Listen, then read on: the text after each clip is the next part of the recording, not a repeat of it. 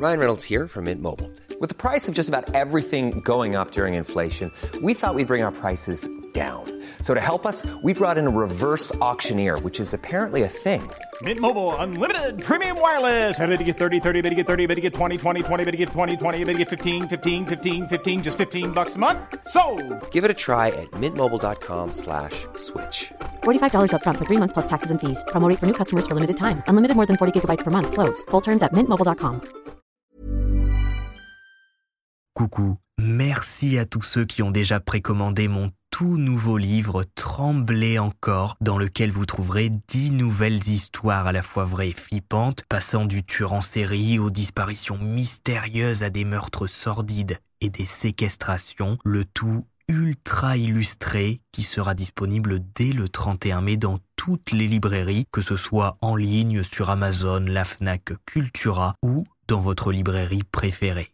Ah, l'été, merveilleuse saison pendant laquelle le soleil brille de mille feux du matin au soir. Saison parfaite pour inviter ses amis à la maison et profiter de la soirée tous ensemble à rigoler de tout et rien. Mais en juillet 2003, lorsque quatre jeunes personnes sont découvertes littéralement massacrées par balles dans une maison d'un beau quartier de Clear Lake City au Texas, l'été s'apprête à se transformer en enfer pour leurs parents mais aussi pour les enquêteurs qui vont passer plusieurs années à résoudre le casse-tête de ce massacre. Six personnes dans une maison, quatre morts, 40 coups de feu, deux survivants qui n'ont rien vu, rien entendu et sont partis à temps avant l'attaque. Jalousie, rivalité amoureuse, peur de l'abandon, huit clos meurtriers.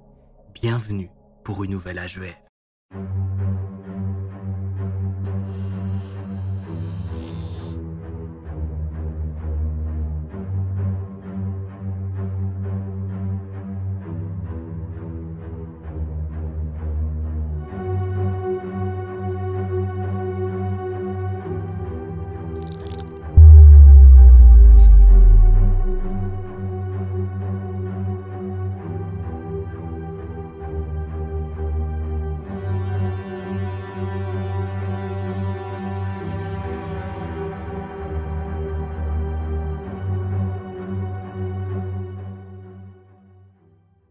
Salut à tous, c'est Maxi Guys. Aujourd'hui, on se retrouve pour une nouvelle histoire à la fois vraie et flippante, dans laquelle on va parler d'une affaire assez étrange.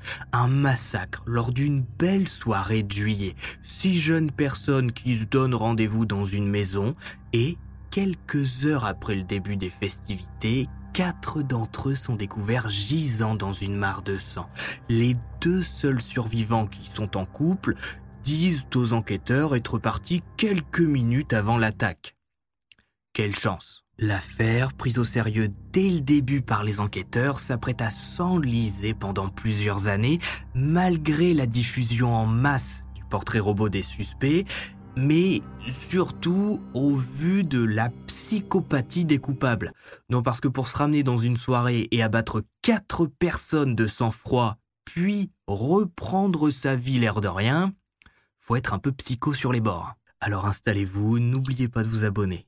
Et on est parti. Une vie malheureuse. Pour cerner l'ambiance de notre affaire et comprendre comment ces six ados, ou plutôt jeunes gens, vont se retrouver au beau milieu d'une affaire de quadruple meurtre, puisque quatre d'entre eux vont y passer, il faut se concentrer sur une personne pour remonter le fil et arriver à cette soirée du 18 juillet 2003. Cette personne, c'est Christine Paolilla, qui naît le 31 mars 1986 à Long Island, État de New York. Au départ, tout beau pour Christine. Elle naît dans une famille soudée, sa mère Laurie et son père Charles sont mariés depuis plusieurs années, filent le parfait amour et Christine a même un grand frère. John. Mais un drame va venir complètement détruire l'avenir familial. En 1988, deux ans après la naissance de Christine, Charles, son père, est victime d'un accident de travail. Alors qu'il bosse sur un chantier de construction d'immeubles à New York, une pile de briques tombe depuis les hauteurs de l'immeuble. Charles ne voit pas le drame arriver et à l'époque, la sécurité n'est pas autant renforcée sur les chantiers. Les briques s'explosent sur son crâne une par une. Charles Paolilla meurt sur le coup. La petite vie parfaite qu'avait réussi à fonder Laurie s'effondre. Elle se retrouve mère célibataire sans grands moyens financiers à devoir s'occuper de deux enfants en bas âge.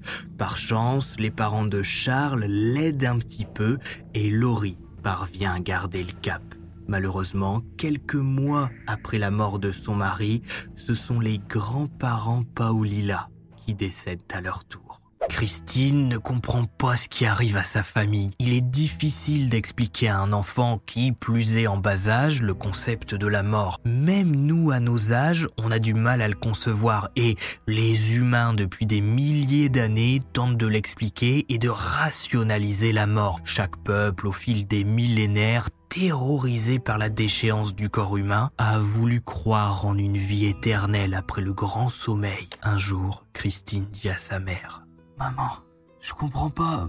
Pourquoi est-ce que les gens que j'aime s'en vont? Laurie va tenter de vivre des aides, faire des économies au maximum pour élever ses deux enfants. Christine va de son côté très rapidement vivre l'enfer lors de ses premières années scolaires, puisque la petite est atteinte d'alopécie. C'est pas vraiment une maladie, plus un dérèglement du corps qui fait que Christine perd ses cheveux, ses sourcils, ses cils, au fil des mois. Laurie va bien sûr réagir tout de suite en faisant diagnostiquer sa fille et en lui achetant une perruque pour cacher sa perte de cheveux. On va également repérer chez elle une mauvaise vision qui va lui obliger à porter d'épaisses lunettes de vue. Et je vous laisse imaginer l'enfer qu'elle a vécu dès ses premières années scolaires.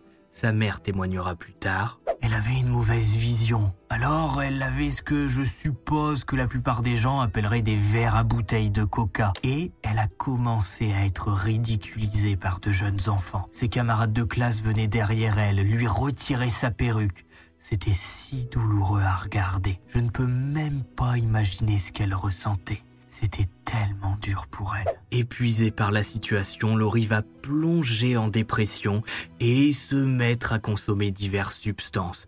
Dans la foulée, elle perd la garde de Christine et John, qui sont donc confiés à ses parents, qui sont donc leurs grands-parents. Laurie s'entend plus ou moins bien avec eux, mais elle n'a pas vraiment le choix. Soit les enfants sont placés dans sa propre famille, soit ils partent en centre. Pendant plusieurs mois, Christine ne va pas comprendre la situation et appeler régulièrement sa mère en hurlant au téléphone pourquoi elle ne rentre pas à la maison? Comme toujours, par amour pour ses enfants, Laurie va accepter l'aide proposée par les services sociaux. Elle va se sevrer, voir un psy, sortir de sa dépression, rencontrer son futur mari, Tom et récupérer la garde de ses enfants avant de déménager à Clear Lake au Texas pour reprendre sa vie en main et surtout pour recommencer à zéro, loin de la banlieue grisâtre de New York. Située dans la baie de Houston, Clear Lake est connu pour être un endroit reposant, principalement composé de familles de classe moyenne avec une population d'environ 43 000 habitants. C'est l'endroit parfait pour débuter une nouvelle vie. Et c'est justement à Clear Lake que la vie de Christine change enfin. Son enfance a été catastrophique, son début d'adolescence s'annonce bien meilleur. Dans sa nouvelle école, malgré la peur du harcèlement, elle se fait deux nouvelles amies qui l'accueillent dès son arrivée en classe. Rachel Coloroutis et Tiffany Rowell. Pour la première fois de toute sa vie, Christine est enfin en train de se faire des amis. Après son premier jour dans sa nouvelle école à Clear Lake, elle dit à sa mère ⁇ Maman, je me suis fait deux nouvelles amies qui sont les filles les plus gentilles que j'ai jamais rencontrées. Laurie dira plus tard, elle me disait comme elles étaient amusantes, comme elles étaient aimantes, comme elles s'amusaient tellement.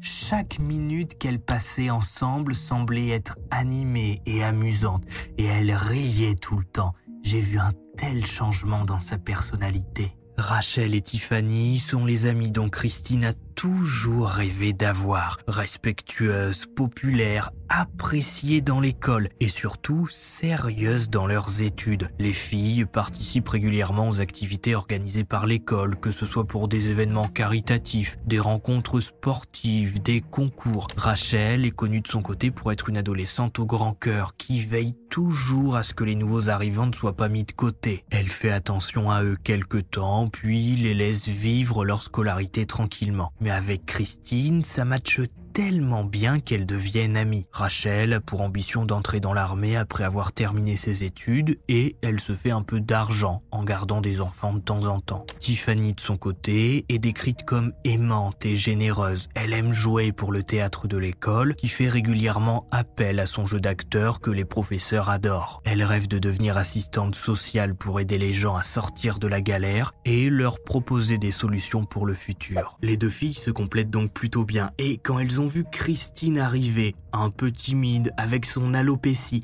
restant de côté pour ne surtout pas se faire remarquer, pour ne pas revivre le harcèlement qu'elle a déjà vécu, je dirais pas qu'elles ont eu pitié d'elle, non, mais voilà, elles ont voulu se rapprocher d'elle et l'intégrer à leur groupe. Christine, Rachel et Tiffany sont donc devenues amies, meilleures amies même au fil des mois. La transformation de Christine grâce à cette relation a été spectaculaire d'après ses proches. L'adolescente est devenue plus extravertie, a gagné en confiance en elle, avait l'air plus heureuse et aimait maintenant bien s'habiller, se maquiller sans avoir peur du regard des autres. Rachel et Tiffany l'ont même aidé à acheter de nouvelles perruques pour qu'elle puisse changer de look régulièrement. Son alopécie était presque cool d'après elle. Pas besoin de se coiffer, de faire des colorations, de galérer le matin. Il suffit de choisir une perruque, de s'habiller en fonction et c'est réglé. Christine n'avait plus honte de ce qu'elle était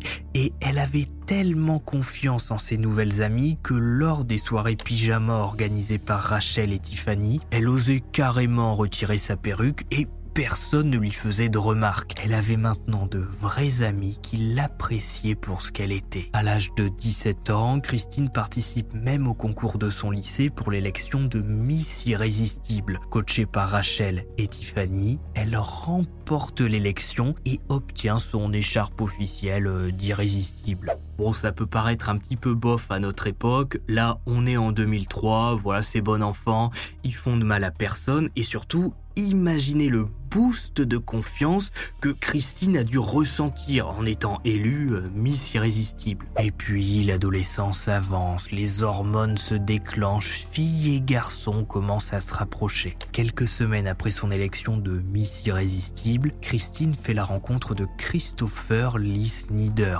un garçon de 21 ans aux antécédents de toxico et de vol à main armée. C'est là que l'affaire commence à déraper, puisque la mère de Christine et son beau-père aussi d'ailleurs ne vont pas du tout accepter cette relation.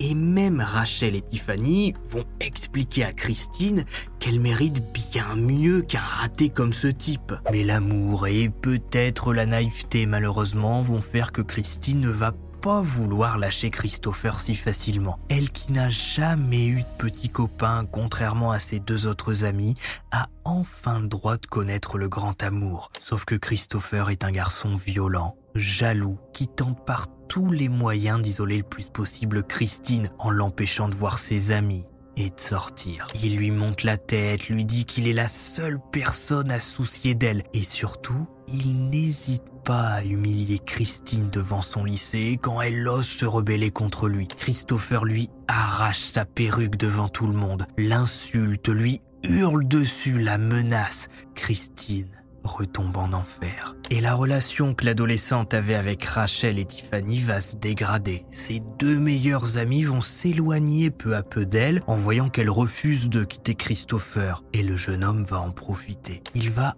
encore plus entrer dans la tête de Christine, va lui montrer Rachel et Tiffany qui sortent sans elle et lui dire Tu vois, je suis bien le seul qui se soucie encore de toi. Tes meilleures amies, soi-disant, eh bien elles sortent sans toi maintenant, ne t'invitent même plus, ne te parlent presque plus. Christopher retourne complètement la situation à son avantage, à tel point que c'est Christine maintenant qui va être jalouse lorsqu'il parle à d'autres filles ou sort en soirée. Elle devient complètement dépendante de lui.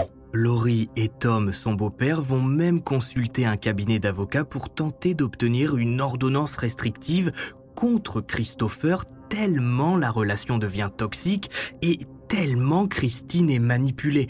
Elle en est même au point que pour s'assurer que Christopher ne la trompe pas, ne sorte pas en soirée, n'aille pas voir d'autres filles, eh bien Christine sort la nuit, va devant l'appartement de Christopher et dort sur la pelouse.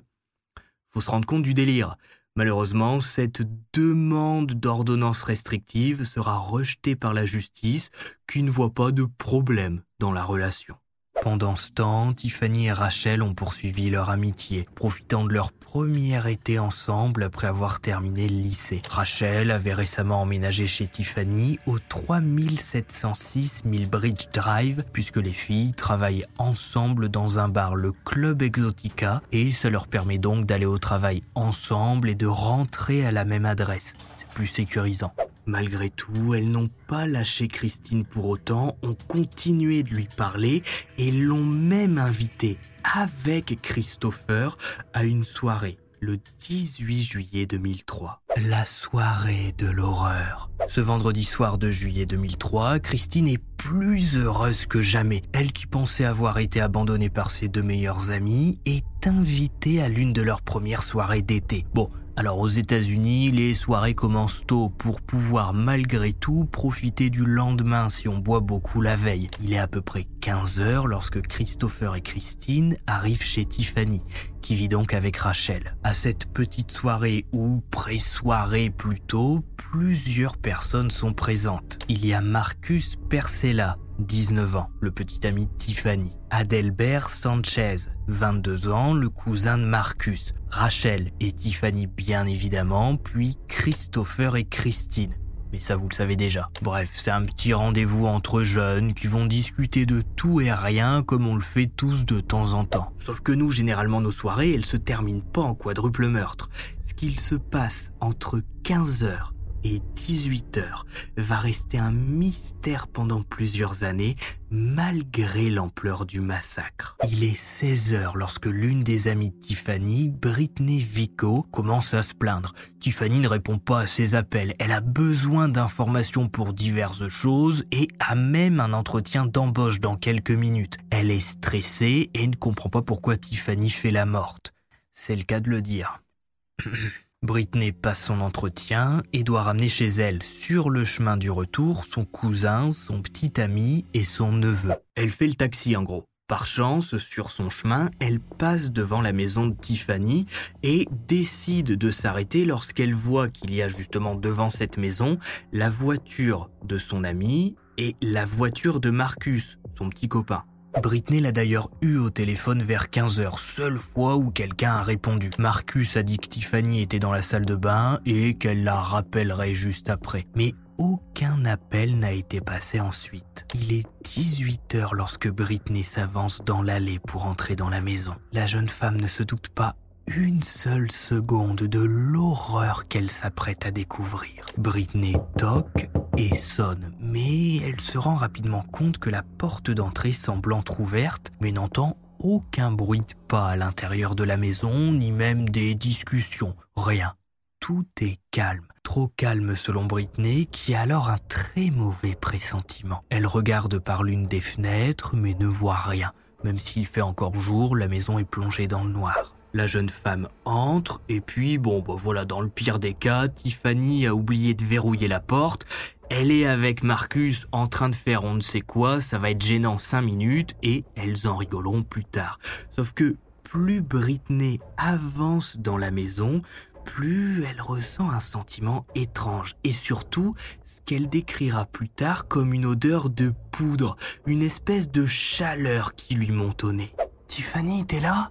C'est moi je suis rentré, je peux venir? Pas de réponse. Britney continue d'avancer et jette un coup d'œil dans le salon. Hurlement de terreur. Britney a devant elle quatre cadavres, tous touchés par balles. Il y a des éclaboussures partout. Tiffany est sur le canapé, la tête en arrière, les yeux ouverts, regardant dans le vide. Plusieurs balles logées dans la tête le crâne explosé. Manquant de s'évanouir, Britney utilise ses dernières forces pour se précipiter en dehors de la maison. Elle hurle à son petit ami d'appeler les secours, qu'il s'est passé quelque chose d'horrible, que tout le monde est mort à l'intérieur de la maison. Sauf que le copain de Britney à ce moment-là veut se la jouer un petit peu bad boy et veut s'assurer que c'est pas une mauvaise blague.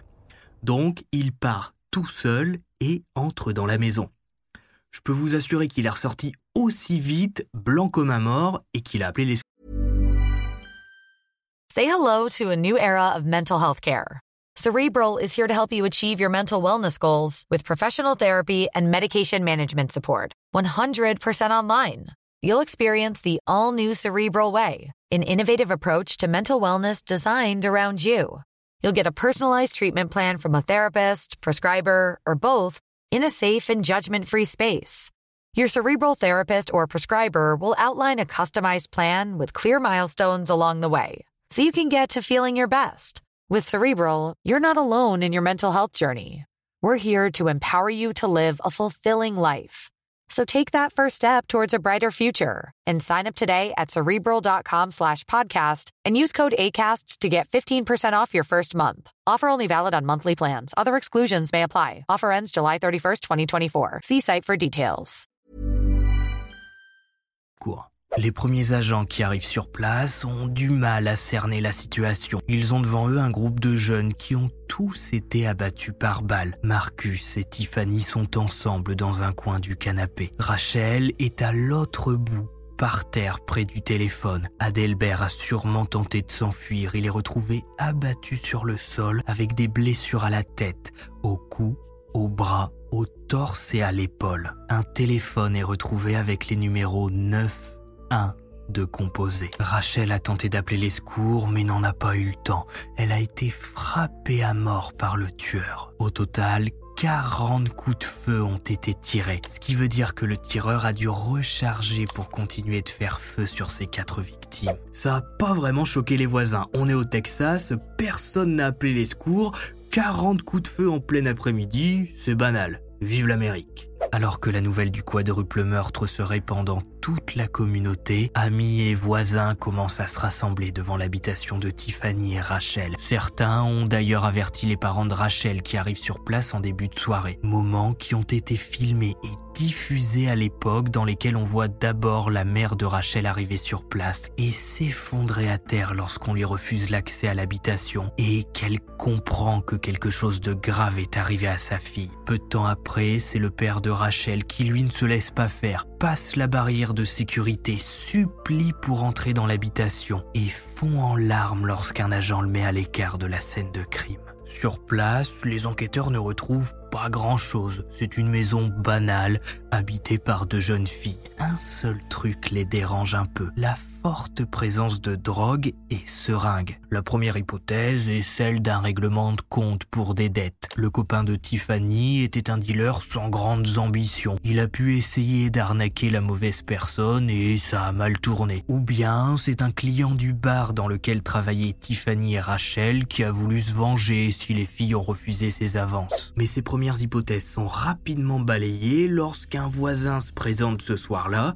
en disant qu'il a vu un couple entrer dans la maison, puis ressortir en courant peu de temps après. Le voisin a à peu près vu leur visage et il est très vite mis entre les mains d'un dessinateur du département de police pour réaliser deux portraits robots sont immédiatement partagés aux patrouilles qui partent à la recherche des deux individus. Les portraits sont diffusés dans les médias et une banderole est même imprimée, accrochée au-dessus de l'axe routier principal de la ville plusieurs jours après les faits. Dans le même temps, au tout début de l'enquête, Christine et Christopher se manifestent le soir même, effondrés à l'annonce de la mort de leurs quatre amis. Ils expliquent vouloir témoigner pour mettre les choses au clair. Ils n'étaient pas dans la maison au moment du quadruple meurtre, sont partis euh, une heure à peine après être arrivés environ. Christine a même pointé au travail en cette fin d'après-midi. Les enquêteurs posent pas plus de questions, ils ont déjà bien assez à faire avec le couple qu'ils doivent retrouver et qui sont maintenant sur les portraits robots. L'enquête se retrouve face à un mur 400 pistes sont étudiées. Cambriolage qui tourne mal, deal qui dérape, dette, meurtre de sang-froid, tueur en série. Ça ne donne rien. Et les jours, les semaines, les mois commencent à passer. Comment peut-on, dans l'Amérique du 21e siècle, entrer dans une maison, y abattre ses quatre occupants et ne laisser aucune trace de son passage à part 40 impacts de balles et 4 corps? Dans les mois qui suivent les meurtres, le beau-père de Marcus écrit une déclaration dans le but de dissuader le public de croire aux théories farfelues et de rester concentré sur la réalité. Ils étaient tous très jeunes, très immatures et seuls pour la première fois. Les quatre ont peut-être parfois fait preuve de mauvais jugement, mais ne méritaient certainement pas ce qui leur est arrivé. Nous gardons espoir pour que les meurtriers finissent par être appréhendés, mais cela ne changera certainement pas le sentiment de perte que nous emporterons avec nous le reste de nos vies. En fait, il fait surtout cette déclaration parce que son fils, Marcus, est décrit dans les médias et par les enquêteurs comme un dealer. Donc, ben, c'est le début des réseaux sociaux, on commence à inviter des gens à parler, à donner leur avis sur telle ou telle affaire. Et le père lit régulièrement que, bon, voilà, hein, si son fils s'est fait shooter dans une maison en plein après-midi, il avait qu'à pas vendre de la drogue. Et puis, pour les amis qui sont donc des victimes collatérales, elles avaient qu'à pas traîner avec un dealer. Il a vendu 10 balles de fumette, ça méritait bien de se faire abattre avec ses amis. De leur côté, Christine et Christopher commencent leur deuil. L'adolescente de 17 ans va avoir beaucoup de mal à se remettre de la perte de ses deux meilleurs amis, abattue froidement sans raison. Elle va plonger dans la drogue, aidée par Christopher qui va se faire arrêter en possession de substances et prendre 20 jours de prison en plaidant coupable. Condamnation qui ne va pas du tout l'empêcher de poursuivre ses diverses activités bien évidemment, et il va même emporter Christine avec lui dans sa déchéance et l'emmener faire des vols à main armée. Superbe activité à faire en couple le samedi après-midi. Sauf que Christopher, c'est pas le lampadaire le plus éclairé du comté, et bien évidemment, il va se faire prendre en plein braquage avec Christine. Le bonhomme prend 10 ans de prison et Christine prend 6 mois avec sursis. Le couple se sépare. Pour la première fois en deux ans depuis qu'elle est en couple avec Christopher, Christine se retrouve plus seule que jamais. Christopher est en prison, Rachel et Tiffany ont été assassinés, et d'ailleurs l'enquête n'avance pas du tout. La diffusion des portraits robots n'a rien donné, et les recherches dans l'entourage des jeunes filles n'ont fait ressortir aucun suspect potentiel. Malgré tout, Christine réussit à s'en sortir. Elle qui vivait depuis deux ans maintenant de petits vols et de revente de drogue, se retrouve à la tête d'un beau pactole de 360 000 dollars qui arrive directement sur son compte en banque viré par l'entreprise de son défunt père et qu'elle a pu toucher à ses 18 ans. Jackpot, la jeune femme s'achète alors un petit mobil-homme et au fil de ses sorties et petits boulots, elle fait la rencontre de Justin Roth, un type bien, ancien consommateur d'héroïne qu'elle rencontre en fait en réalité dans un centre de désintoxication dans lequel elle participe à des séances pour garder le cap. Les deux se plaisent rapidement et Christine l'invite à emménager chez elle. Sauf que la mort de Rachel et Tiffany la hante. Certes, deux ans sont maintenant passés, mais même si les enquêteurs ne communiquent plus du tout sur les faits, eh bien, les diverses émissions traitant d'affaires de crime continuent de temps en temps à faire des petits reportages et des rediffusions. Un soir, les portraits robots du couple de suspects sont à nouveau diffusés. Christine se lève du canapé, se rue dans la cuisine et se met à hurler.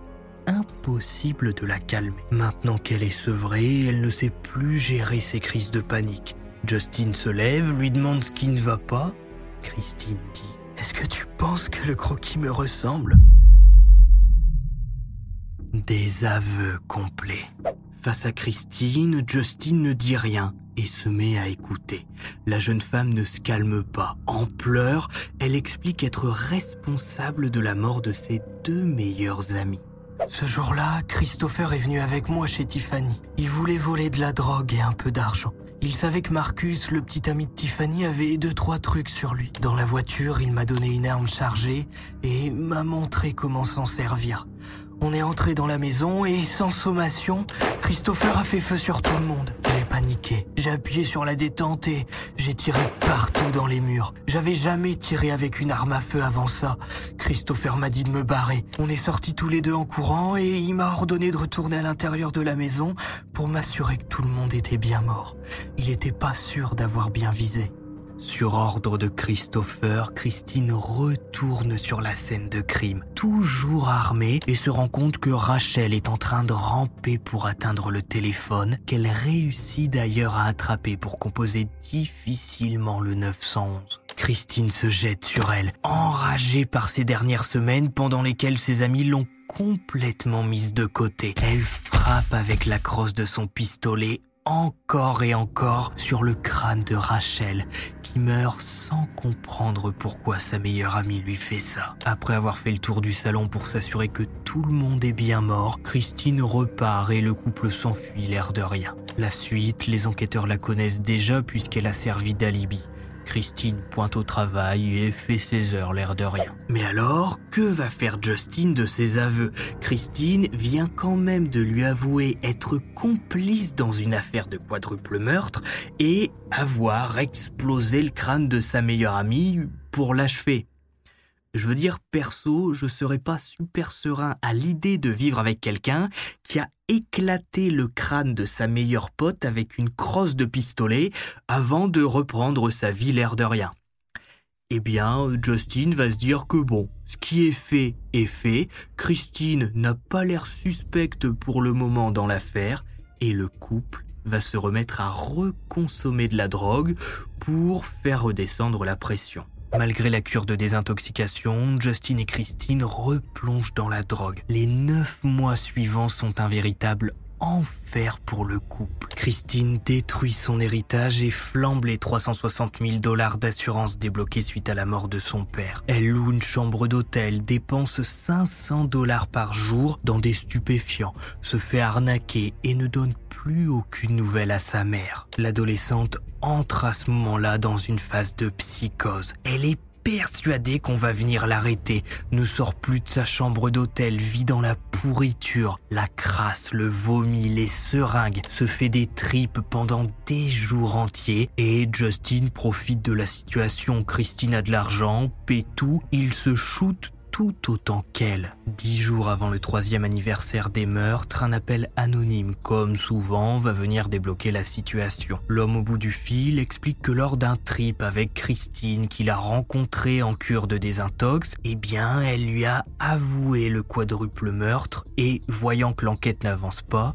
il a décidé de passer un petit coup de fil. Les enquêteurs rigolent un peu et se disent que Christine a déjà été interrogée et que, de toute façon, ils ont même son alibi pour le moment des faits. Elle était au travail. Et c'est là que l'un des agents ressort les deux portraits robots avec une image de Christine et Christopher. Et là, ça commence doucement à monter au cerveau. Retracée grâce à ses divers achats, Christine est localisée dans un hôtel de San Antonio. Lorsque les enquêteurs arrivent sur place, ils décrivent l'état de la chambre. Ça ressemblait presque à une scène de crime. À l'intérieur de cette chambre, il y avait du sang sur les murs, des centaines d'aiguilles, des aiguilles usagées par terre, puis littéralement 80-85 aiguilles alignées sur une commode avec de l'héroïne à l'intérieur. Placés en état d'arrestation puis en cellule de dégrisement le temps que leur corps élimine les diverses substances injectées, Christine et Justin sont ensuite interrogés séparément. L'adolescente joue parfaitement le rôle qu'elle tient depuis trois ans maintenant, le 19 juillet 2006 elle est interrogée. Honnêtement, contrairement à ce qu'on a pu voir dans d'autres HVF, comme celle de Chandler Alderson par exemple, elle ne va pas tenir longtemps face à la pression de l'enquêteur qui l'interroge, mais elle choisit un angle de défense intéressant que je vous ai d'ailleurs présenté comme le scénario. Elle était là pendant l'attaque, oui, mais n'a pas tiré sur ses amis. C'est Christopher qui l'a manipulé. Tout ce qu'elle a fait, c'est frapper Rachel par pure jalousie, puis elle est repartie, laissant sa meilleure amie le crâne fracassé par terre. C'est tout, monsieur, j'ai rien fait d'autre, c'est pas si grave. Justin donne le même témoignage, il raconte ce que Christine lui a dit, et de toute façon, il n'était pas là au moment des faits. Donc, il peut pas inventer grand chose. Les enquêteurs vont donc tenter de retrouver Christopher, puisque Christine l'implique totalement dans le quadruple meurtre. Problème, le bonhomme a déménagé en Caroline du Sud depuis le temps. Il vit à Greenville et s'est même marié avec une femme qu'il a rencontrée sur Internet. Sauf que les nouvelles vont vite. À Clear Lake, tout le monde sait que Christine a été arrêtée et qu'à l'époque, elle sortait avec Christopher qui a encore des amis dans le coin. Amis qui le préviennent en lui disant de faire gaffe parce que son ancienne copine a été arrêtée et apparemment la rumeur dit qu'elle l'implique dans le massacre qui a eu lieu il y a trois ans. Début août 2006, moins de dix jours après l'arrestation de Christine, une équipe est envoyée à Greenville pour arrêter Christopher, qui s'est bien évidemment volatilisé. Après plusieurs jours de recherche, son corps, sans vie, sera découvert dans une zone boisée. Christopher a avalé une boîte entière de pilules, se sachant condamné s'il était arrêté. Preuve de culpabilité pour les enquêteurs. Sauf qu'avec la mort de Christopher, c'est la belle affaire pour Christine qui va changer plus ou moins sa défense de temps en temps, mais à chaque fois elle ne s'implique pas dans les meurtres. Elle se décrit comme une spectatrice un peu paumée sur le moment et complètement manipulée par Christopher. Bon, ça effectivement on peut pas le nier. Le scénario est établi. Mais Christine décide de plaider non coupable. Elle le répète, elle n'a pas fait feu sur ses amis. C'est Christopher qui a tout fait et qui l'a prise de court.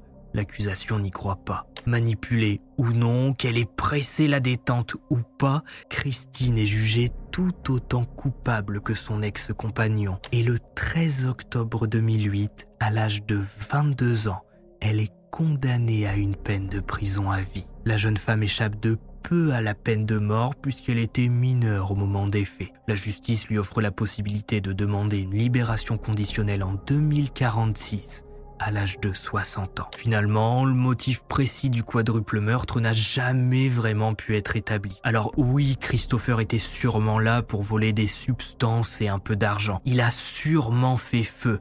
Mais Christine, dans tout ça, quelle était sa motivation? Je pense honnêtement que manipulée par son ex-petite amie, elle s'est faite retourner le cerveau. Persuadée que ses meilleurs amis se moquaient d'elle, ne voulaient plus traîner avec elle, Christine a eu peur de l'abandon comme elle l'a vécu pendant son enfance et plutôt que de ressentir cette douleur, elle a préféré arrêter son amitié avec Tiffany et Rachel définitivement en les abattant. Quoi qu'il arrive, je suis aussi persuadé que sans l'influence de Christopher, jamais Christine n'aurait participé à ce genre d'attaque. Mais vous serez peut-être pas d'accord avec moi. Les commentaires sont là pour ça.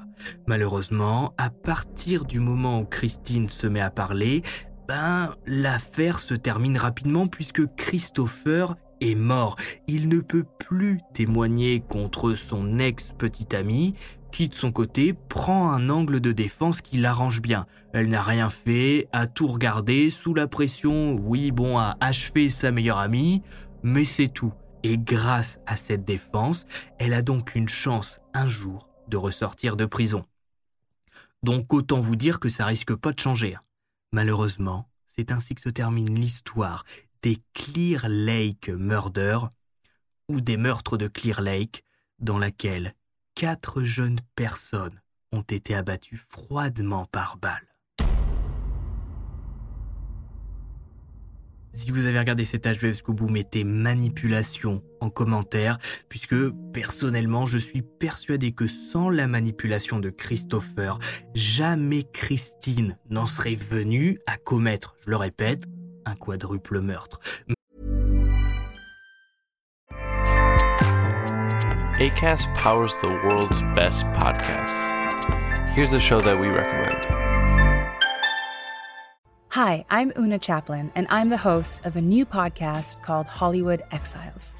It tells the story of how my grandfather, Charlie Chaplin, and many others were caught up in a campaign to root out communism in Hollywood. It's a story of glamour and scandal and political intrigue and a battle for the soul of a nation. Hollywood Exiles from CBC Podcasts and the BBC World Service. Find it wherever you get your podcasts. ACAST helps creators launch, grow, and monetize their podcasts everywhere. ACAST.com. Mais n'hésitez pas à me donner votre avis sur toute cette affaire dans les commentaires et peut-être que vous, vous avez déjà été manipulé par quelqu'un qui vous a poussé à faire des choses que vous regrettez aujourd'hui. Bref, c'est Max Guys, n'oubliez pas le pouce bleu, de vous abonner, ça fait toujours plaisir et ça aide la chaîne à continuer de vivre. On se retrouve sur Twitter et Instagram et vendredi prochain à 18h pour une nouvelle histoire à la fois vraie et flippante. Et puis, bye